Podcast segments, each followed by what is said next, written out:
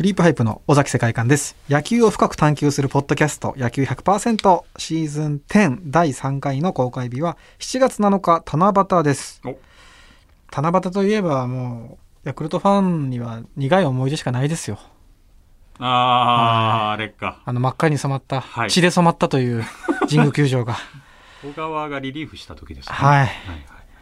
5点差か、七夕の悲劇でした。七夕の悲 劇。そうですね。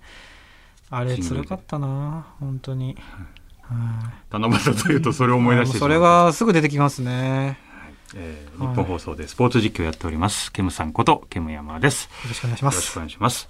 もうこれ収録の合間もずっと中村福之助さんとの話はいが止まらないという感じになってもるんうです呼が、びましょう、福之助さんを。えー尾崎さんと同じスワローズファンの歌舞伎役者中村福之助さんです。よろしくお願いしよまろしくお願いす。しますよろしくお願いしますどうでしたかあの、七夕の悲劇は見てましたかリアルタイムで。えっ、と映像で見てましたね。あなんかもう9回はい勝ってるはずなのになんか負けてるみたいな雰囲気で、 ねえだんだん小川もう投手が出てきたのを覚えてて、あ。しかも小川投手もなんか今にも泣きそうみたいな顔して出てきたから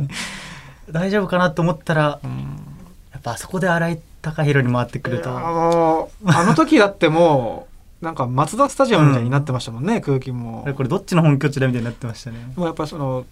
福之助さんが高津さんが言っていたといううん言ってましたけど、一級の重みがあるっていうところで先発から抑えに回ってきっとやっぱ違ったんでしょうね。やっぱりそれが逆に今のね小川選手につながってると思えばうんまうんあポジティブに。そうかそうかあれがあったうから。んまあ夏ということで、はいえー尾崎さんの場合はフェスはい。への出演があったりすると、うん歌舞伎役者の方々にとっての夏ってなんか特別感みたいなのあるんでしょうか、そうですねあの歌舞伎の場合はまあ一年中歌舞伎座に行けば舞台をやっているんですけど、それぞれそのタイトルがあって8月は「納涼歌舞伎」っていうのがよく歌舞聞き伎座ま、ですね。あのそれはもう夏の風物詩というか、でまた冬になると12月に京都の南座で顔見せというのがあって、まあ、それはいわゆるお披露目、うんでまあ結構そうですねオープン戦とは違いますかまたちょっともうちょっといやも緊張感が。うオールスターですねあー一大イベントでか。す歌舞そ伎うかそうかそうかそうか。いやその時も招きって言ってこう、はい劇場の前にこう木でこう看板が立つんですけど、あ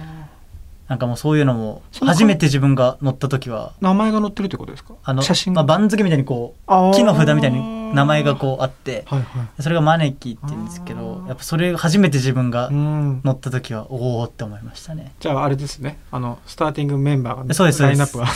あ冬の方ですそうですあー冬のあ京都南座はいじゃあそれで今年はこのラインナップで1年間戦うぞみたいなれはそうですあそこに選ばれるかどうかっていうのも結構大きなことなんですねいやそれもあると思いそまこすしで選ばれずに途中からっていうのはもう無理なんですかいやまあそれはなんか昔のしきたりみたいな感じでうん別にそのままずっとっていうわけではないんですけどどだかららオールスターというかなるほあーどこまたそのそのマネキの例えば2枚目にあるのが、はいい、わゆる今の2枚目に語源してるへえかっこいい人かっこいいなるほ役の人ど3枚目っていうのは同家だったりっていうあそうなあんだだから2枚目3枚目なんだそうですそこから来てるんですはあ結構歌舞伎由来のも言葉が多いですねへ相ー撲とか歌舞伎がやっぱ多いんですねあ多いいと思いますねあーすえちなみにその夏の納涼歌舞伎っていうのはそういう演目もちょっと夏納涼はそうですねこ怪談話だったりと怖いかあっていうものになってきますね納涼歌舞伎行きましょうよーいいですねいいね行きたいぜですひぜひです舞台に上がってる時って暑いんですか結構暑いんですよねああのやっぱり言い方悪いですけど、はい古い劇場とかに行けば行くほど暑いというへーか照明がやっぱり昔のものででもその方が多分歌舞伎の白い顔に合うんでしょうね照明がっへえていうのはありますねだからこの今月7月は僕は歌舞伎座に出てて、でまあ8月は京都の南座の方に行って納涼歌舞伎の方には僕はいないんですけど、おー劇場ごとによって本当に声がどれぐらい響くも違いますうんしやっぱ歌舞伎の特徴的なところはマイクを一切使わないという。はいところにもなるんで、はまあ、その役によってもあのカツラいかけて、こうかみ髪の毛がこの耳の前からこうやってやると自分の声が聞こえないんですよおーそういう役によって、ね、音の帰りだったり全然違ないます、るね、ほど、そのカツラの髪がどれだけあるかで、うんかかってくるかでちそうょなっんでとす調節したり、全然はいそういうのはやっぱもう当日劇場でリハリハーサルしてってことです歌よね。舞伎はですね基本的に、まあ、毎回そうじゃないんですけど、はい2日から26日で本興行って言って舞台があって、 27から1日で稽古してもう一回2日から26っていうずっとそのスタイルなんで稽古はもう舞台で1回で合計4回しかやらないんでへえ結構ハイペースでポンポンポンポンいっちゃうっていう感じですねもうなんかこの話聞いてるだけで終わっちゃいそうなぐらい面白いですね、だって自分の声の帰りが聞こえないって結構歌ってるい時やいや大変ですよ、まあねそれはやっぱライブその会場によってうんありますけど、フェスの場合はもうリハーサルが基本的にないので、うんただ音が変わらないんですよねお客さんがもういるところでちょっと音出しして1曲ぐらいやるんですけど、うんそっちの方が僕は結構好きで本番とリハーサルがしっかりある場合だとお客さんが入ってくると音が変わってしまうので、うんそれで結構ストレスに感じてダメなことが多いですねあリハーサルをしないでそのまんまそそまこあ、フで、ェスはそうですよねあその場でやっちゃいますねそううへんーだからその差があって冬とかはもう上着で音が吸われてうん結構変わるんですよ、へホーールだと、うんそうなんだそれが大変ですねさあはいなんか共通のね感じがありますけれど、はいそういう場所とかね、うんえーそんな歌舞伎役者の中村福之助さんとお送りするシーズン10第3回のテーマこちらですヤクルトスワローズジェネレーションギャップトークうんということで同じヤクルトファン同士なんですが世代の違うお二人私も加えますと3世代ですねそうですねえー尾崎さん36はい今年7になります今年7になって、中村福之助さんは23、はい、えー私はバレンティンィンと同い年ですあ、えーバレンティンと同い年 ですかはいそうだ私は50バレンティンの誕生日に59歳になりますあバレンティンと誕生日がみんなバ同レンティンじつながり7月2日なんですけどあ、ね、えーいろいろとヤクルトの話をまあ世代によってだいぶ違うと思ううんんですけど神宮球場れは僕の時は外野が芝生席でした あまだ1980年代、はいはいそうだったと思いますねーうんうんほとどんど尾崎さんは神宮ですもんねはいもうずっと神宮です福之助さんはどうですかその神宮以外も行かれますか 僕はわざわざ松田に行ったりとか、へー結構球場は好きであー僕松田スタジアムが一番好きなんですよ球場とし行てっはたことないですねでもあの、まあ、ヤクルトファンなんであちょっとしかないそうなかんですらよ席があパフォーマンスシートだ本当にはいはあ僕本当にヤクルトファンとしてダメだなと思ったのい、は、うちゃんとヤクルトのユニフォーム着て入ったんですよ、うんで出たら鈴木誠也着てたんですよん、なん で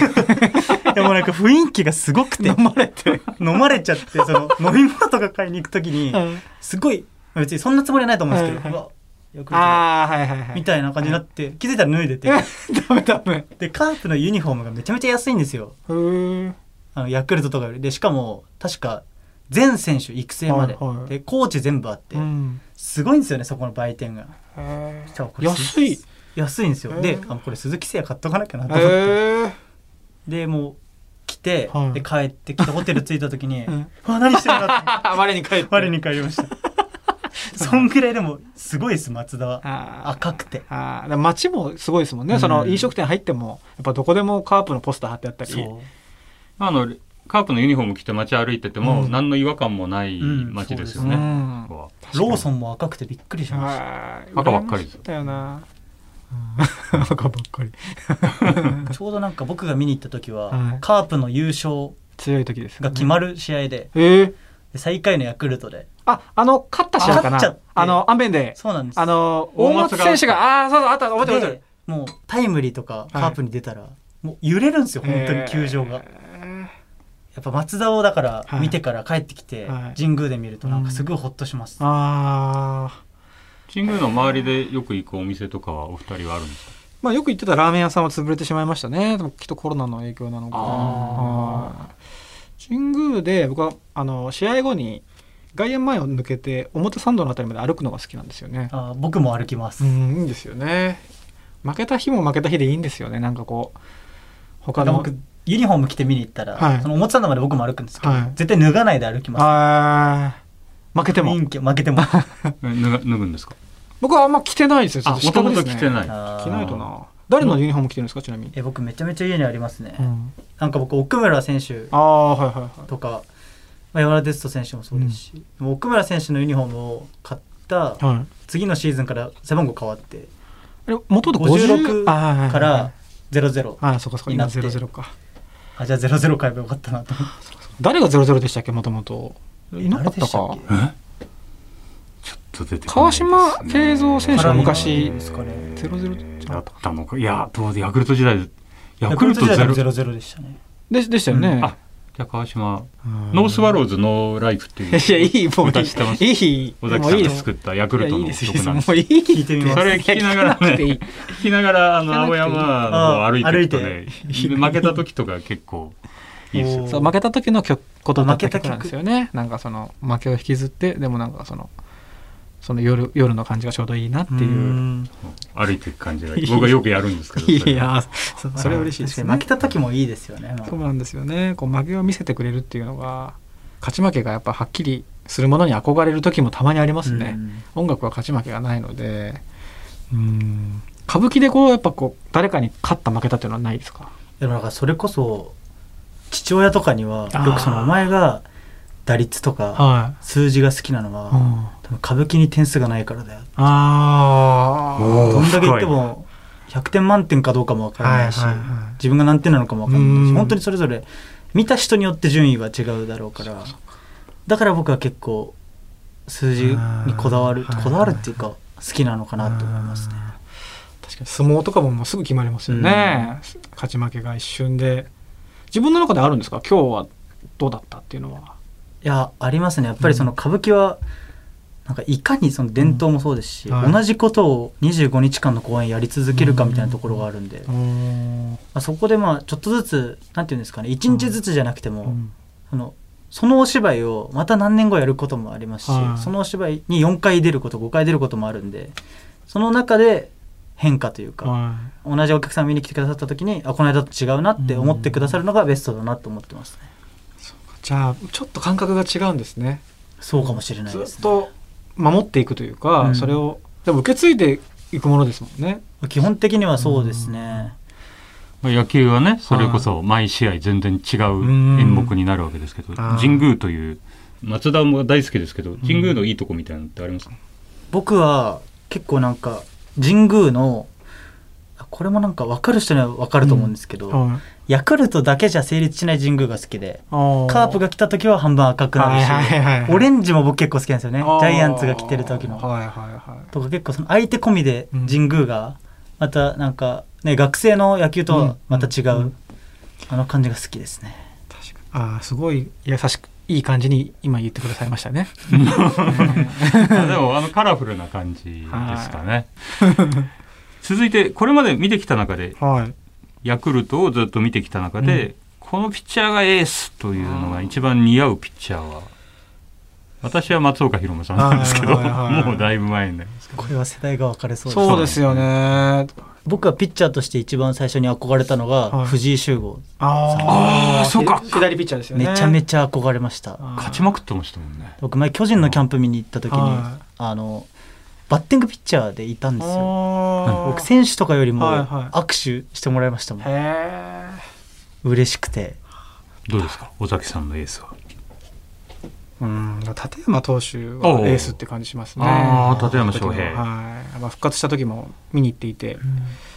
印象的で、いまだにその試合の負けてしまった試合だったんですけど、その試合のチケットはこう部屋に画鋲で止めてますね。まあ怪我も多かったですからね本当にはい何度も乗り越えてという。高橋由伸選手にホームラン打たれて交代したんですよね。うん。でもなんかあの試合山田もホームラン打ってたしなんかあーヤクルト自体も勝つぞあかれお優勝客したさんも年でしたもんね、2015年。そうそうですね、うんいやお客さんもすごかったしなんかやっぱ立山って特別な、でもそうですよねヤクルトああいう選手多いですよねそうなんですピッよチャーも。なんかその、成績よりも、こう、ちゃんとこう、記録よりも記憶に残る選手というそうなんか、やっぱファミリー感っていうかそういうところうんがそうですねうんうん